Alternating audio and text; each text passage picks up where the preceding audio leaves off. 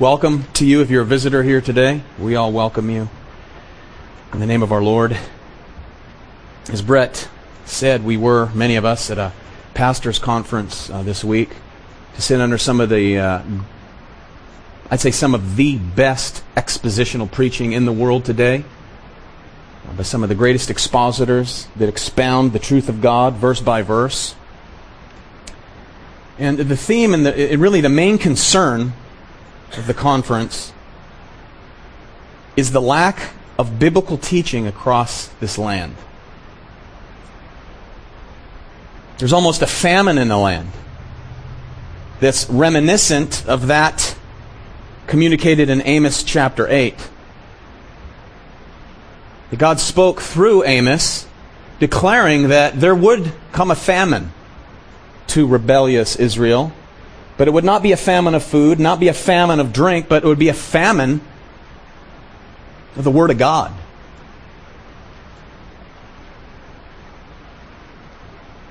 As you think about that, and you look at the church, the condition of the church today, there's, there's great disease within the professing church. And I say professing, and that many people profess or confess to be a Christian. I believe that there's thousands, if not tens of thousands, of true believers throughout this land that are desperately seeking out sound biblical teaching in a local assembly and just can't find it. I've been parts to the I've been to parts of the Midwest where it is almost impossible to find sound biblical teaching. Many people, I believe, are hungry. They perhaps don't realize what they're hungering for. They simply cannot find the straight truth of Scripture. But on the other hand, it's becoming easier and easier to find churches that are given to church hype, emotionalism. And because of it, they're easily given over to false doctrine or superficial teaching. And that's the concern. There's a disease that plagues much of the church today, and it's spiritual malnutrition. Spiritual malnutrition. Some time ago, I did a study on physical malnutrition. In the similarities between spiritual malnutrition and physical malnutrition, they're, they're stunning. If you really step back and think about it. Physical malnutrition is usually the product of someone who's poverty stricken. Someone who lives in deep poverty, great despair, usually suffers from physical malnutrition. So I looked into the Encyclopedia of Medicine. It says that studies have shown that malnutrition during the first two years of life cause a child's brain to shrink, to waste away. That's atrophy impairing both mental and physical development. Malnutrition affects behavioral development, reducing IQ, slowing motor skills, increasing learning disabilities. Malnutrition in early life also stunts growth. Those who grow up without an adequate diet are commonly short for their age. Vitamin deficiency caused by malnutrition lead to vision problems, such as blindness in children and night blindness in adult women. Malnutrition and infection oftentimes grow together. Malnutrition weakens the immune system and throws off the body's hormonal balance, making it easier for infections to set in. More specifically, infections reduce appetite. They cause withdrawal from a desire for solid food.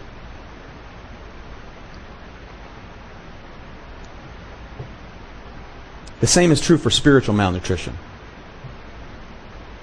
A natural result of spiritual poverty, along with a diet of spiritual junk food, is really the cause for this spiritual starvation of much of the church today. tens of thousands of Christians are spiritually malnourished. They don't even know it. They suffer with atrophy, the lack of mental and spiritual development. The lack of behavioral development, which is a lack of Christ likeness, really.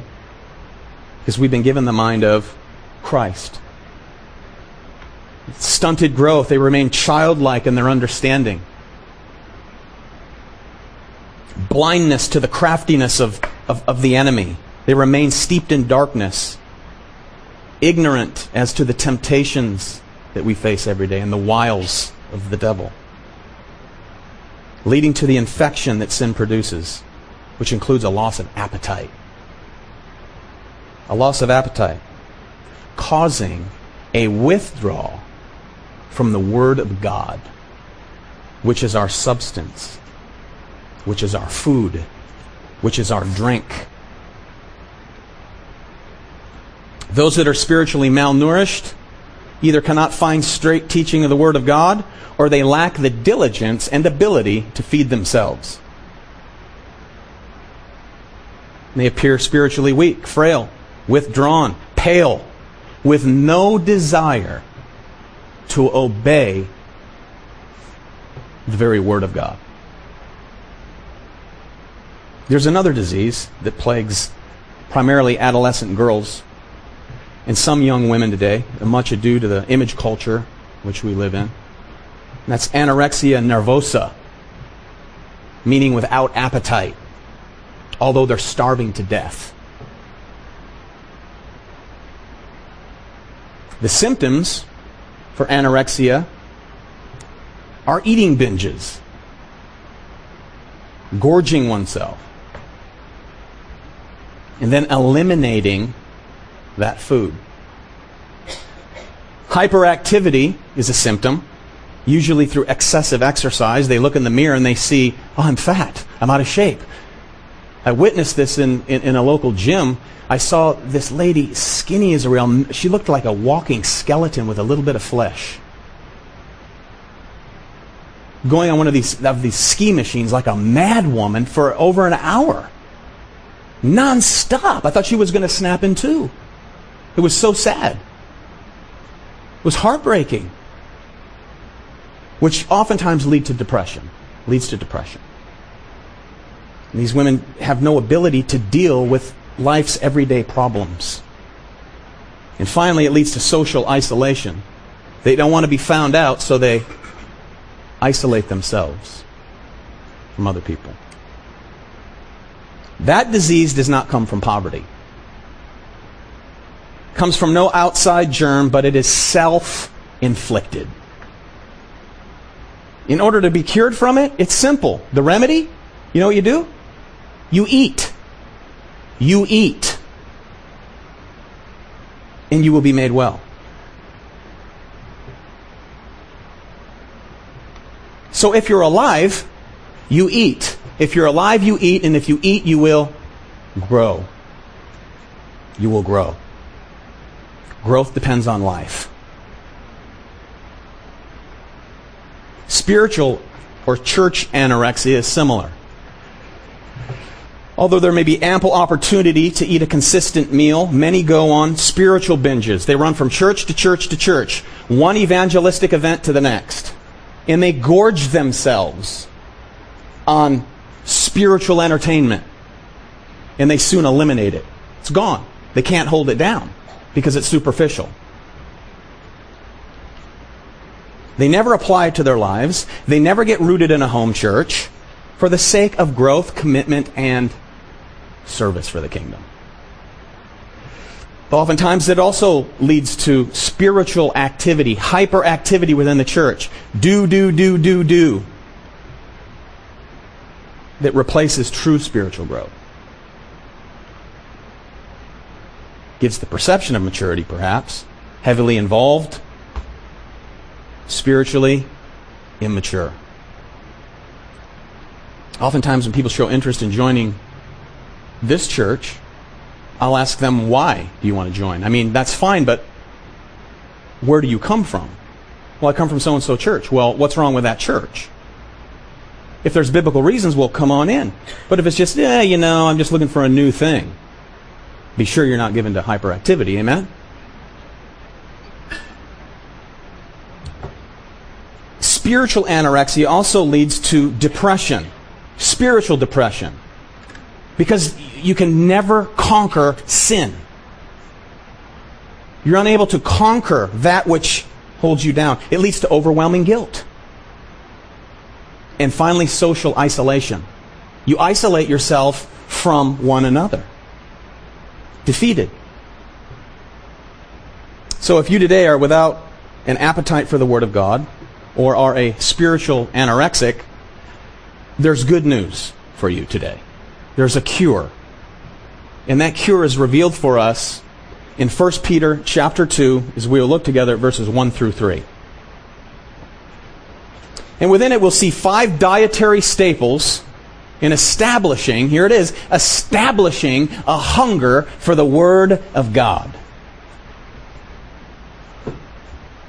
Now, it's imperative to understand here that in order for there to be spiritual growth, now get this, in order for there to be spiritual growth, there must be spiritual life. Dead men, dead women don't eat, amen?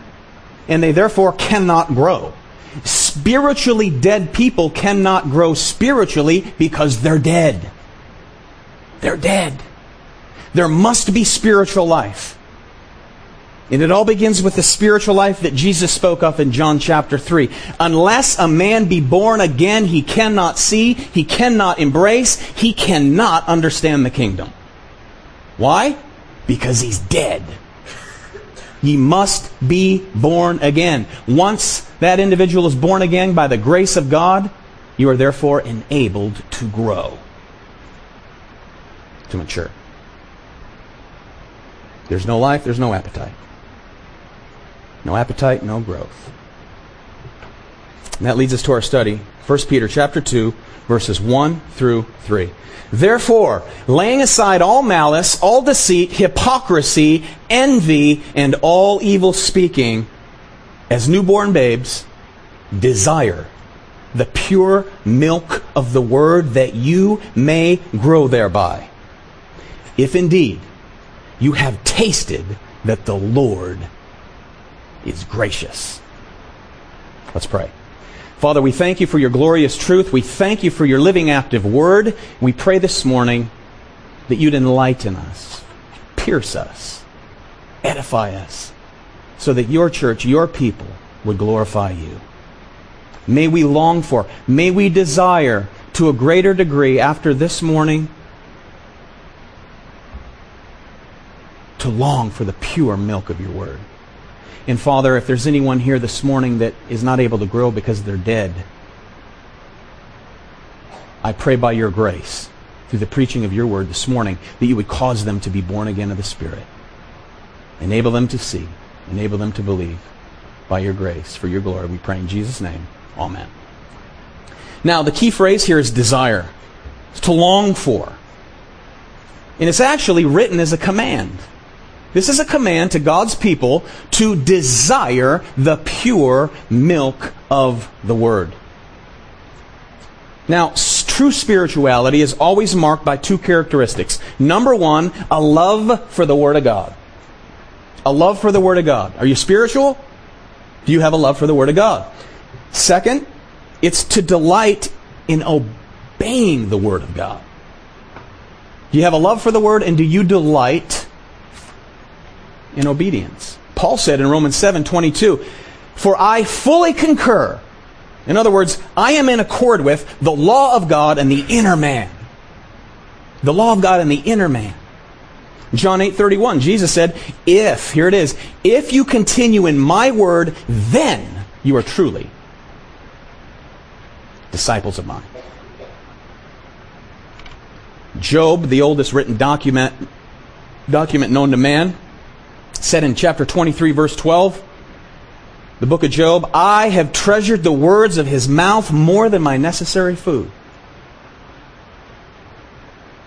Now, this is the common thread of exhortation that Paul, or Peter rather, is referring to here. Verse 2, desire, to long for.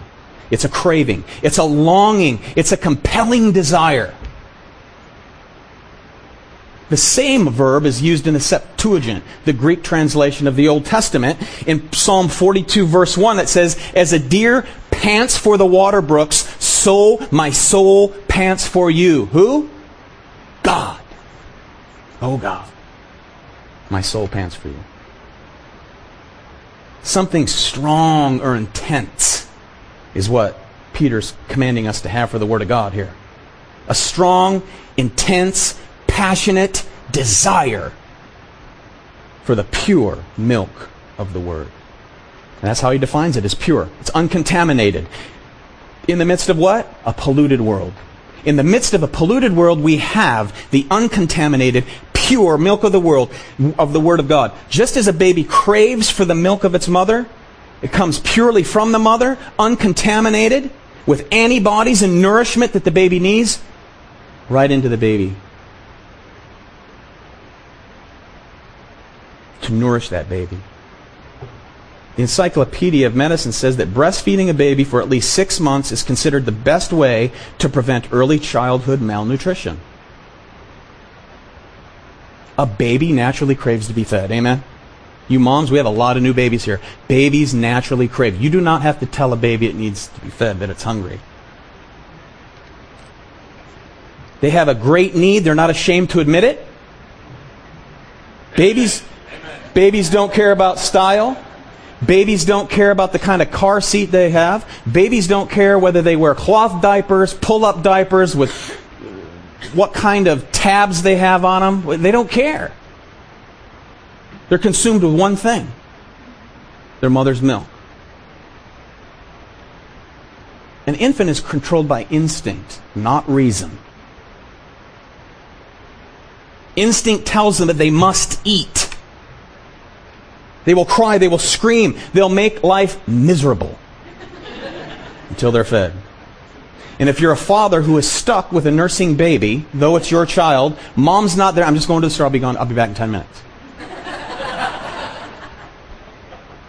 if all of the sudden, from within, that beautiful little infant, hunger strikes, they will not stop until they have what they desire, and that is the pure milk of their mother.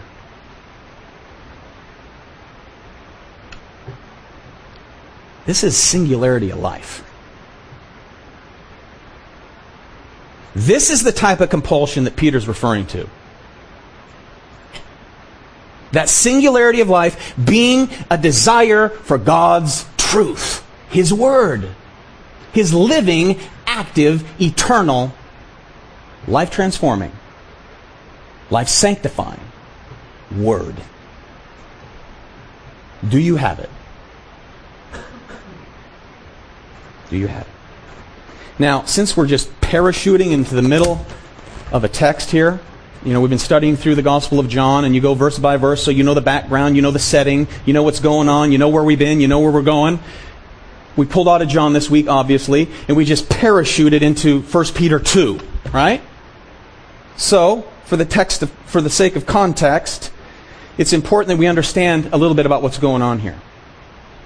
The people to whom Peter wrote were under great persecution. Have you ever suffered persecution for the namesake of Christ? Perhaps by way of ridicule, jokes, murmuring. Perhaps you lost your job because you named Jesus Christ. Maybe physical assault? I doubt it.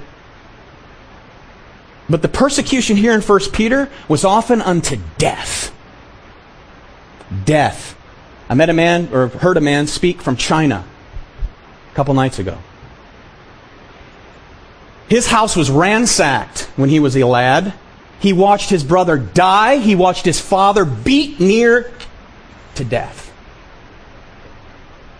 Commanded to refute the name of Jesus Christ. And they would not do it. His brother died.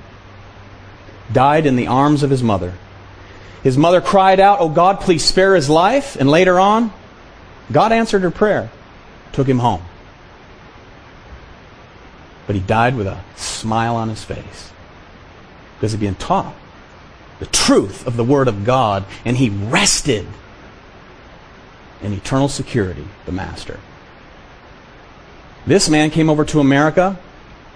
He wanted to be trained in seminary. He spoke terribly broken English language early on.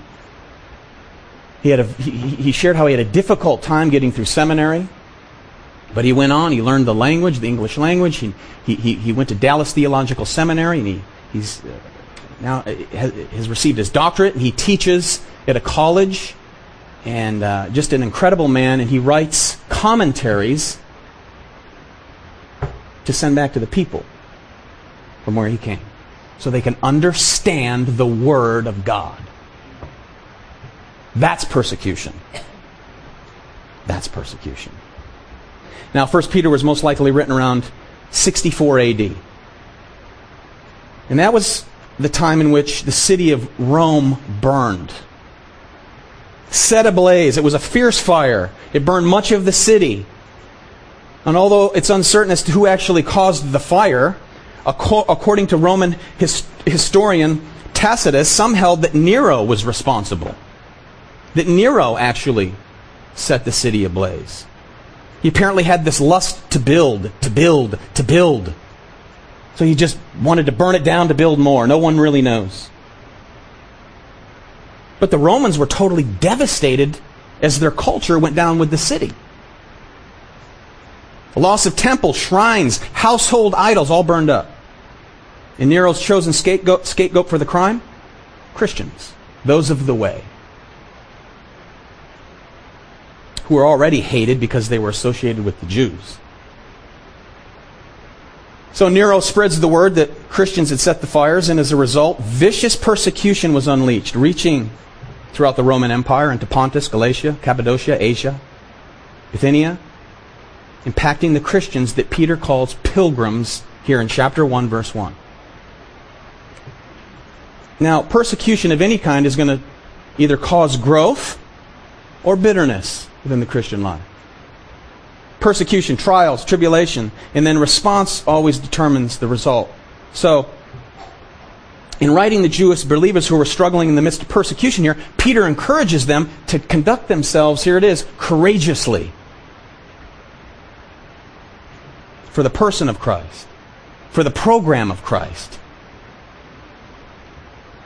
pointing them back to their redemption that they were saved by grace.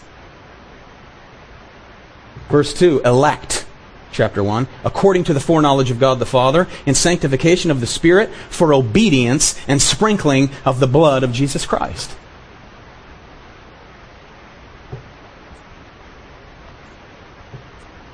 Be courageous, he says. And in the midst of all the persecution, Peter's exhorting them to have a compelling desire, a deep hunger for God's Word. Do you have that kind of hunger for the Word of God? On your outline, there's five dietary staples for you to reference in establishing a hunger for the Word of God. To establish it, to maintain it, Staple number one is that you must realize you need it to live. Realize I need it to live. Look at the word therefore. What's therefore, therefore? It's there to take you back. Amen? So you go back. And in this case, we're going to go back to verse 22, chapter 1. Since you have purified your souls in obeying the truth through the Spirit and sincere love of the brethren, love one another fervently with a pure heart. Having been born again, not of corruptible seed, but incorruptible, through the Word of God, which lives and abides forever, because all flesh is as grass, and all the glory of man is the flower of the grass. The grass, the grass withers, and its flower falls away, but the Word of the Lord endures how long? Forever. Now, this is the word which by the gospel was preached to you, therefore. It's to the redeemed. He speaks to them because these readers have been born again through the word of the living God. And by being born again, they must crave pure spiritual milk so that they can what? So that they can grow. To grow. See, once the sinner is made alive by the grace of God, there is no shortcut to spiritual maturity. Amen? There's no shortcut. God, you don't get saved the day that He, He, He, He comes upon you and transforms your life and He gives you new life he, and He takes residence within you. You're, you're not going to be teaching in a seminary the next day. Theology proper. It's not going to happen. Amen? No. This does not refer to having home Bible studies, going to church, seminary. It's describing the spiritual craving of that new nature. The new nature. Bible studies, church, higher learning is a byproduct, as it should be, as to the inner work of God within the sinner, saved by grace. Amen? That's a byproduct. It's not a shortcut. It's a nature that is granted by God. This nature must be fed with the essence and nature of His Word. It's the only way one, that's going, is, one is going to grow. We've been baptized into Christ, as Romans 6 says. We've been immersed in Christ. In His Word is the nourish, nourishment that is essential and eternal. It's essential and eternal. Look at verse 25, chapter 1. The Word of the Lord endures how long? forever. It's quoting Isaiah 40, verse 8. Psalm 119, 89. Forever, oh, forever, O Lord, your word is settled in heaven. Matthew 24, 35. Jesus said, Heaven and earth will pass away, but my words will not pass away. Luke 16, 17, Jesus said, And it is easier for heaven and earth to pass away than for one tittle of the law to fail a tittle, something horn like. It's the apex of a Hebrew letter, like the, like the crossing of a T. It's easier for heaven and earth to pass away than for one little loop or, or, or, or, a crossing of a T, dotting of an I, so to speak, to pass away. Psalm 102, verse 12. But you, O Lord, shall endure how long? Forever. Forever. In the remembrance of your name to all. So, the purpose of God, once He's made us alive, believer, once He's made you alive in Christ, the purpose now is to mature us. To grow in the grace and knowledge of who? Jesus Christ. In John 15, verse 3, Jesus said this You're already clean because of the word which I have spoken to you. Abide in me and I in you. You cannot bear fruit unless you abide in me. And I in you. As the branch cannot bear fruit of itself unless it abides in the vine, neither can you unless you abide in me. And who is he? He's the very Word of God. Jesus is the Word. His Word is our very life source. The vine gives life. The, ba- the branch bears fruit that there's life in the vine that goes up into the branch and it comes out. It produces something. It bears fruit. Before Christ, you were a dead, lifeless, dried out stick, right? You find a dead stick somewhere. You can stick it in the ground. You can water it. Give it proper nourishment from the sun. You can fertilize it. You can go out the next day and look at it. Guess what it's going to be? A dead stick. Go out three weeks. You do the same thing. It's going to be a dead stick. It's dead. That's what we were before Christ. If you're not in Christ, you're dead. If you're not born again of the Spirit of God, you are dead in your trespasses and sins. It does not matter how much you know about Him, you're dead. Ephesians 2, verse 1 says, In you He made what? alive. What were we? Who were dead in trespasses and sins, in which you once walked according to the course of this world, according to the prince of the power of the air, the spirit who now works in the sons of disobedience. Verse 10 goes on to say that, for we are his workmanship, created in Christ Jesus for what? For good works, which God prepared beforehand so that we should walk in them. Purpose for his glory. So, do you trust in yourself for spiritual life and growth? Or do you trust Him because you've been transformed by Him? if you think that your good can out, you can outweigh your bad with your good, that you can do something to, to find favor in the sight of God and your own strength, to be religious and to be plugged into this and be plugged into that and study the Bible, if you don't have the life of Christ in you, you're dead. You're dead. You're trusting in yourself. You must realize that it's only obedience to His Word that will grow you, but you must first have life. Life produces growth growth. I've witnessed, and you probably have witnessed, non believers who try to act like Christians. They try to be like something they're not. They eventually get frustrated and they disappear because they have no life in them. They're trying to do this outwardly, there's no life within. You can't act like a Christian, one must become one by the grace of God. John chapter 1 verse 12, to as many as received him, to them he gives the right to become children of God. To become. And what were they born of? John chapter 1 verse 12. It says,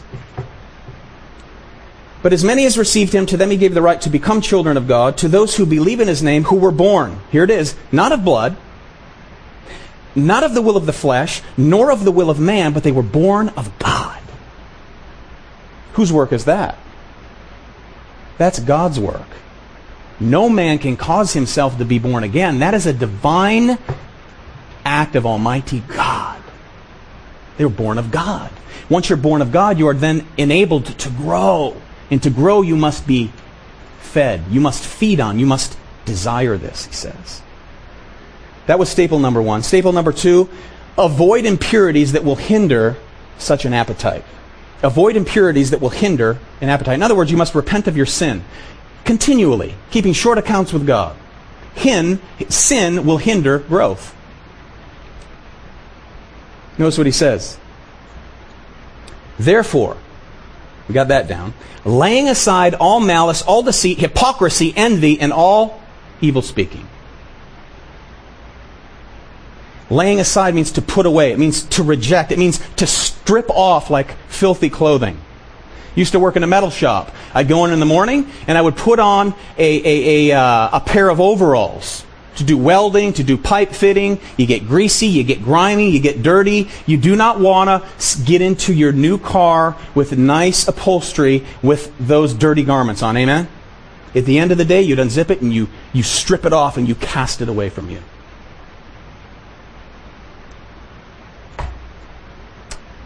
These type of things are the things that arise in a church when spiritual things are not desired. The first one is malice. Malice is a general term for all kinds of evil. Lay it aside, he says. Lay aside all malice. And then he goes on to define in more detail some of these sins. First one is deceit. Deceit. Lay aside all malice and all deceit. Deceit here is an intentional misleading or the enticing of another. In Scripture, it's represented as a companion of many other forms of wickedness, one of which is manipulation. People who are manipul- manipulative, they're given over to deceit. Perhaps before you were in Christ, we all have certain levels of manipulative behaviors. Before Christ, you manipulate people, you manipulate situations to appease self. Amen? He says, don't let that rise up in the church. Lay that aside. This is the vice of a man whose motives are never pure. Never pure. That's deceit. Psalm 10, verse 7. His mouth is full of cursing and deceit and oppression. Under his tongue is trouble and iniquity, which is a, iniquity is a perverse or crooked way. Proverbs 26, 24. He who hates disguises it with his lips and lays up deceit within himself. Deceit begins on the inside, and it works its way out. Psalm 34:13 Keep your tongue from evil and your lips from speaking deceit. In Mark chapter 7, Jesus said, What comes out of a man, that defiles a man. For from within, out of the heart of men, proceed evil thoughts, adulteries, fornications, murders, thefts, covetousness, wickedness, deceit, lawlessness, an evil eye, blasphemy, pride, foolishness. All these evil things come from within and they defile a man. It's not what goes into a man, it's what comes out. We got to keep tabs on these things. We want to keep short accounts with these things. When we're reproved, when we're convicted, corrected, cast these things off because they will hinder a hunger for the Word of God. You will lose your appetite. No desire. So if we repent of the things going on the inside, we'll win the battle on the inside. If we win the battle on the inside, you never have to fight it on the outside. If you have adultery in your heart, lust for someone of the opposite sex, or of the same, whatever, deal with it on the inside. Confess it. Get it out there. Or you will have no hunger. When the outward becomes the center of focus, it produces this ugly characteristic known as, look at the verse, hypocrisy. hypocrisy. In classical Greek, it means a stage player. The art of theatrics. It, it came to mean acting a part in life. Hypocrite, actor.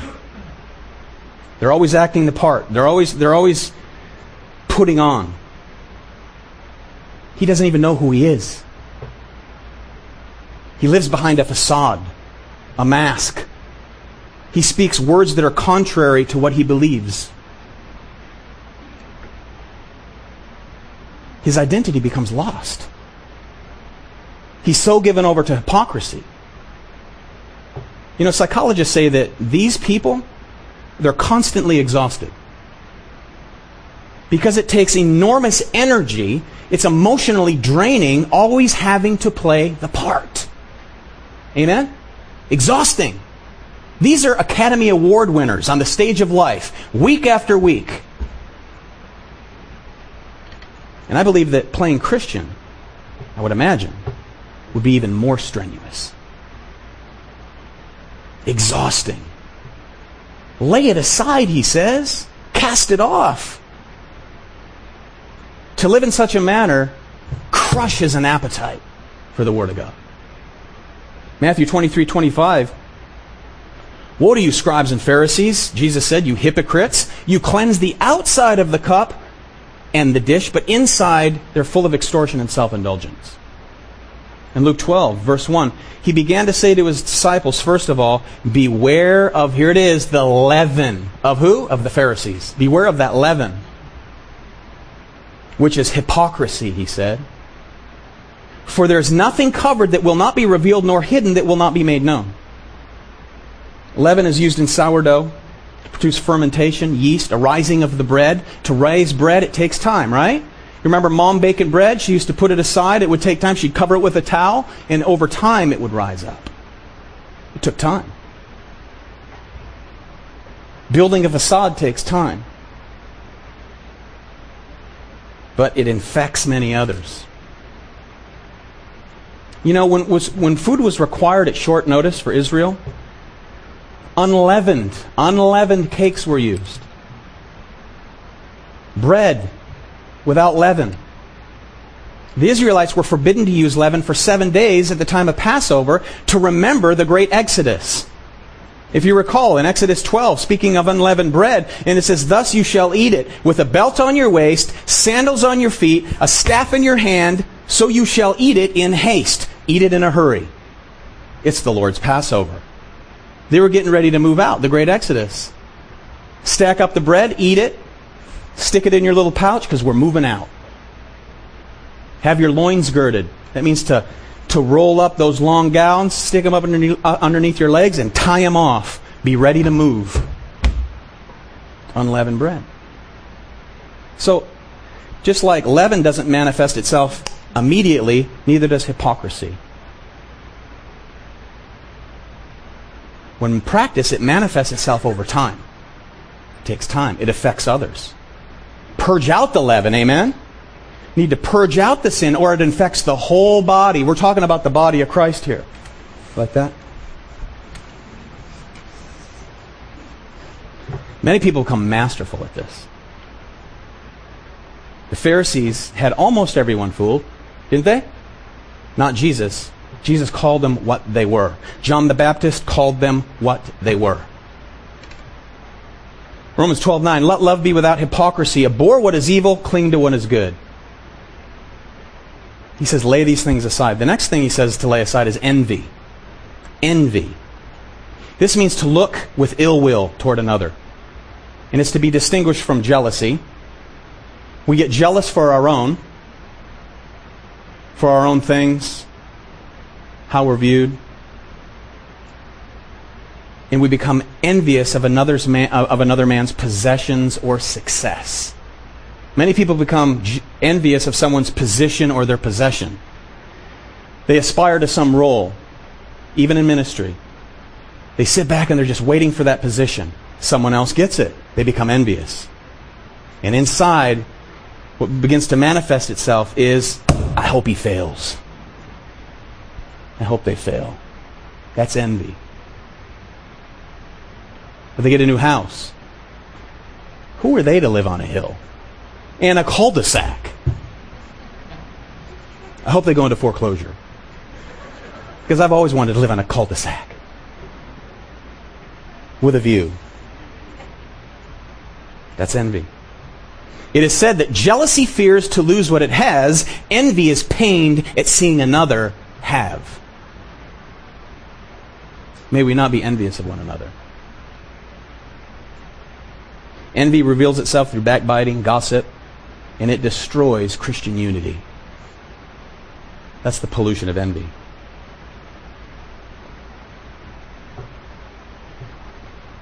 William Barclay said that Envy is the last sin to die. It's the last sin to die. Proverbs 27 4. Wrath is cruel, anger is outrageous, but, but who is able to stand before envy? Romans 13 13 says, Let us walk honestly as in the day, not in rioting and drunkenness, not in lewdness and lust, not in strife and envying. Paul addressed the church at Corinth. He uses the term carnal. Now, other places that he uses carnal, or you, you hear the term carnality, it has to do with the spiritually dead. So don't mistake terms. In this is the instance, the one instance in which he refers to carnality as immaturity. So every time you read carnality, it doesn't mean immaturity. Most times it means dead in trespasses and sins. 1 Corinthians 3 says, For you are still carnal, he's speaking to the church, for where there are envy, strife, and divisions among you, are you not carnal in behaving like what? Mere men. You're behaving like the world behaves with an envious heart. May we not envy. When Jesus stood before Pontius Pilate in Matthew 27, therefore, when they had gathered together, Pilate said to them, Whom do you want me to release to you? Barabbas or Jesus who's called the Christ? For he knew that they had handed him over because of what? Because of envy.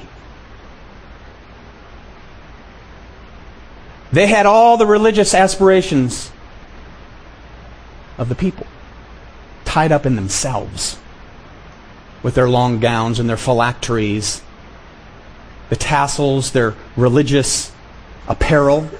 They looked at them as the religious elite. But here comes the substance of it all Jesus Christ, starting to draw the true believers unto himself. And they envied him and they wanted him what? Dead. Dead. James 3:16 for where envy and self-seeking exist confusion and everything every evil thing are there if there's confusion in a church guaranteed there's envy within eating it away, destroying it. Envy will burn within you. It will burn, it will cause major smoke and fire damage within you. We must cast these off. The next thing we must cast off, he says, look what he says here. Laying aside all malice, all deceit, hypocrisy, envy, and evil speaking. Evil speaking. It means to speak against. This is rendered as backbiting. Ephesians 4:31 says, "Let all bitterness, wrath, anger, clamor, and evil speaking be put away from you with all malice." All forms of evil. Put them away. And again, these are the things that arise in a church when spiritual things are not desired. This will kill hunger for the pure milk of the word. These things are to be put off, stripped away, as I said, like a dirty garment stripping self of vices, clothing, clothing ourselves in virtue. You want to know how to dress as a Christian? There is a way to dress. There's a proper way to dress. It's Colossians chapter 3. As the elect of God, holy and beloved, put on these things. This is how you dress. Put on tender mercies kindness, humility, meekness, long suffering, bearing with one another, forgiving one another. If anyone has a complaint against another, even as Christ forgave you, so you also must do. But above all these things, put on love, which is the bond of perfection. There's the attire of a Christian church. Thought I was going to talk about having to wear a tie, huh? Never. Romans 3:23 the wages of sin is death, but the gift of God is eternal life in Christ Jesus our Lord. Sin in our lives, unrepentant sin, we all have sin in our lives. I'm talking about unrepentant sin, undealt with sin, will kill an appetite for the Word of God. Unrepentant sin will actually cause death for such a desire. That leads us to staple number three. I must admit my need for spiritual nutrition. Admit my need for spiritual nutrition. I need His truth, just as a newborn babe desires. I desire it. I, this is to admit, to acknowledge, to confess your need, to display the need. This is the opposite of self sufficiency. You can't sanctify yourself. No one can. It takes submitting oneself to the oracles of God, the Word of God, which is living and active and sharper than two, any two edged sword.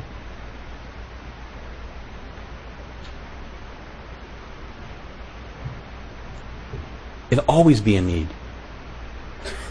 Spiritual self sufficiency is nothing but this. Get this pride. What does God hate? What's the product of all other sin? Pride. God hates it. Well, I'll do this. I'm part of this. I'll be part of that. God will approve of me.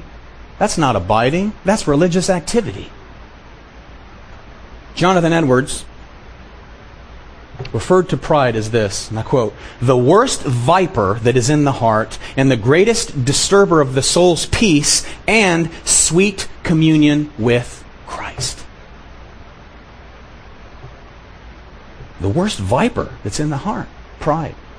The greatest disturber of the soul, of the peace of the soul, and the sweet communion that we have with Christ. Pride. So I need to admit my need here. I need this nutrition. You know, so many people grow up in church and they adhere to these traditions that they were taught. Perhaps they were taught wrong doctrine. So they come into a setting and someone's teaching sound doctrine, correct doctrine, and they're trying to point out these truths to the individual. But they're so steeped in their tradition, they don't want to hear it. Mama taught me this, daddy taught me that, but look, this is what the scripture says. I know that, but. But what? That's pride to be open and teachable. I need this spiritual nutrition. I need this. I lay bare my need for the truth of the Word of God. Edwards ranked pride as the most hidden, secret, and deceitful of all lusts. Matthew 18, Jesus said, Assuredly I say to you, unless you are converted and become as little children, you will by no means enter the kingdom of heaven. Therefore, whoever humbles himself as this little child is the greatest where? In the kingdom. Children are most impressionable, most vulnerable. They put their trust completely in their parents. So the context is that unless one becomes dependent upon grace versus self righteousness, you can't enter the kingdom. You must be fully dependent upon what? The grace of God alone. You have nothing to add to that. I have nothing to add to that. C.J. Mahaney wrote a really very good little book on humility. He talked about praying at the beginning of the day, and he said this, I quote, Begin your day by acknowledging your dependence upon God and your need for God. Purpose by grace that your first thought of the day will be an expression of your dependence on God, your need for God, and your confidence in God. End quote. So this can only come by way of knowledge of His Word. I need it, and I admit it. I need it. Feed me, feed me. Learn how to feed yourselves, right? We learn how to feed on the Word of God. That leads us to number four. Staple number four. We must, once we know this, we must, we must practice the discipline of proper intake. L- look at verse 2b. That by it, okay, that by it you may grow in respect to salvation. So we see as newborn babes, we, we desire the pure milk. We must admit that we need it, the milk over the word, in order to grow by it. So I know I need to grow. So I need to discipline myself to in to take it in. Undisciplined people do not grow. Undisciplined people to the things of God remain steeped in ignorance. They remain babes in Christ. God saves us, and He wants to grow us. Amen? He wants to grow us. And that's what the body's here for, guys. To assist one another in doing that. But if you don't lend yourself to the things that are gifted to you, people with certain gifts to minister to you, you're going to starve to death. You'll never grow. We have to realize that we need this. You must realize, I must realize that you have, you have not arrived. I, was around a lot of scholars in theology, a lot of theology professors this past week. One thing that stuck out to me more than anything else about these men, they're humble. Humble, godly men. You know what revealed about myself? Pride. Like, man, I don't know a thing. And these men who know everything that I'll never know, as much as they can know here on earth, they're so humble. You know why? They realize they don't know much. Come on, somebody. You haven't arrived. Don't forget who you are and don't forget what you're not. An example, the Apostle Paul, Philippians 3.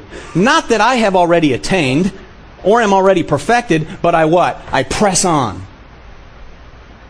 That I may lay hold of that for which Christ Jesus has also laid hold of me. Brethren, I do not count myself to have apprehended, but I press toward the goal, the upward call of God in Christ Jesus.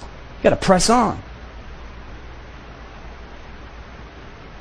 You got to remember what you are. We must remember who we are, what we're not. Think about it. If you didn't look into a mirror for three weeks, glass, as you walk by Nordstrom, striking a pose, if you didn't look into a mirror for three weeks, how would you think you'd look? Probably a mess. Men, you go to work, you know, you didn't take a lot of time, you rushed out of the house, scratch your face, you forget, wow, I forgot to shave today.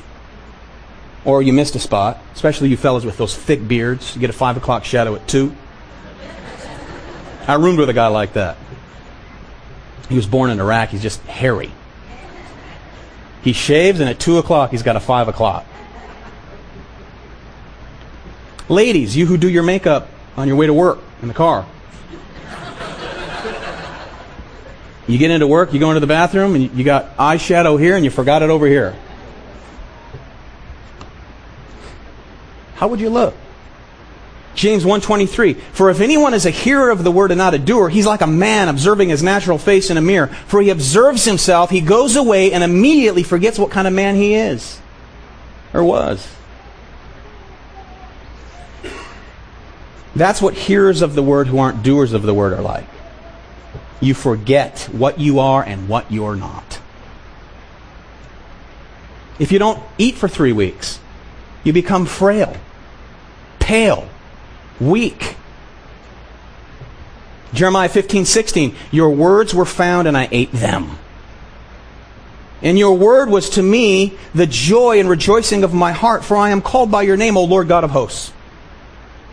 2 Peter 3:18, grow, here it is, grow in the grace and knowledge of our Lord Jesus Christ.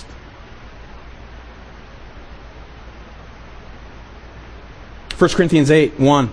We know that we all have knowledge. Knowledge puffs up, but love edifies. And if anyone thinks he knows anything, he knows nothing yet as he ought to know. Amen? People who embrace some new doctrine, they just come in pounding that drum, boy. They just pound it and pound it and pound it and pound it. And they're like a gnat. As soon as you think you're there and that you're aware, you've stunted your growth. You know why?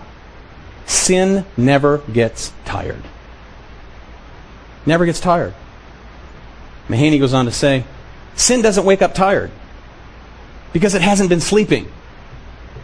When you wake up in the morning, sin is right there, fully awake, ready to attack. So rather than be attacked by sin in the morning, I've chosen to go on the offensive. End quote. You know, Jesus, behold, I stand at the door and knock. Okay, that is not an invitation to evangelism. Jesus is pounding on the ch- door of what? The church. Let me in. I want fellowship with you. I want to be your first love. The one thing that does pound on every door is sin. Right? It never rests. We're called to kill it because we're enabled to kill it because we have life in us. Those who don't have life are dead in it. How do I do this? How do I practice the discipline of proper intake? Number one, don't allow yourself idle time. Bad habits, time consuming habits, you know those things that take all your time.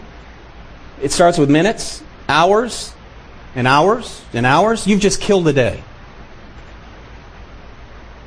When you commute, what do you listen to when you commute? You listen to the morons on the radio here and the little local rock and roll stations? Laugh along with their foolishness?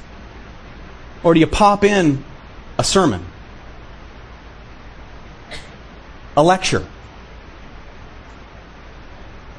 Worship songs? Something that will edify you, something that will build you up. Listen to Scripture. You can get the Bible on CD now. Let's listen to Scripture, the living Word of God. Just let it fill your mind. Let it wash you. Standing in line in restaurants, I always like to have a book with me anywhere I go. Because I find if I find myself with, with, with idle time and I don't have a book, drives me insane because I feel like I'm wasting time. I go to my daughter's softball games. If she's up to bat, the book is down. If she's out in the field, the book is down. If she's sitting on the bench and she's someone's substitute, I read. Underline. If my daughter's out there, full attention. I watch what she's doing, I put the book down. Stand in line at a restaurant, read a book. Highlighter, marker, underline it. Go home and study it.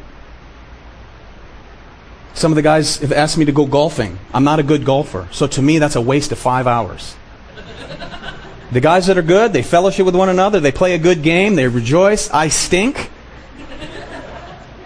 And they go, "We want to golf? I go, No. They go, Well, and they know me, so they go, Just bring a book. So I'll drive the cart, read the book, and they can hit their fine shots. I don't even keep score, I'm so bad. But there's a warning here. When you read, get a book on doctrine, get books about the Bible. Read about theology, doctrine. But read for this. Read for transformation, not just merely information. Because knowledge alone, what? Puffs up. Read for transformation. Read about the holiness of God. It will change your whole theological perspective. You will no longer adhere to a man centered theology if you do. When you learn about how holy God is and how depraved man is, your theology will change. You will begin to understand that God is sovereign, indeed. It will humble you and cause you to worship Him to a greater degree. Finally, number five, remember and review the taste of God's blessings. Verse 3 If indeed you have tasted that the Lord is what? Gracious. He's gracious. Take a survey of His gracious goodness on your own life. Don't forget. Don't forget what He's done. Because if you've tasted the kindness and the grace of Jesus Christ, you know what that taste does? It increases hunger. Can you eat just one Lay's potato chip? I can't. I love Lay's potato chips. I can't eat just one. You can see food at a distance. I can smell my wife's cooking the moment I pull up in front of the house and walk in. I can smell it. She's a good cook. I can smell it. When I get in the house, I can see it. But in order to ingest it, in order to taste it, I have to pick it up, I have to put it in my mouth. Amen? If you want to taste that the Lord is good, you've got to partake of Him. That's through His Word. Verse Psalm 34 4 I sought the Lord and He answered me.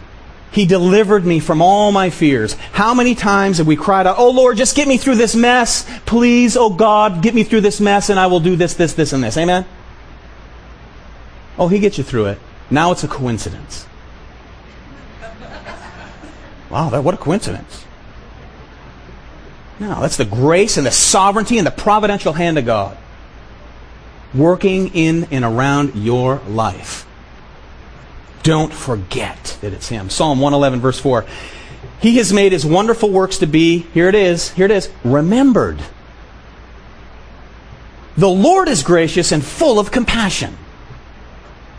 Psalm 116, verse 5. Gracious is the Lord and righteous. Yes, our God is merciful.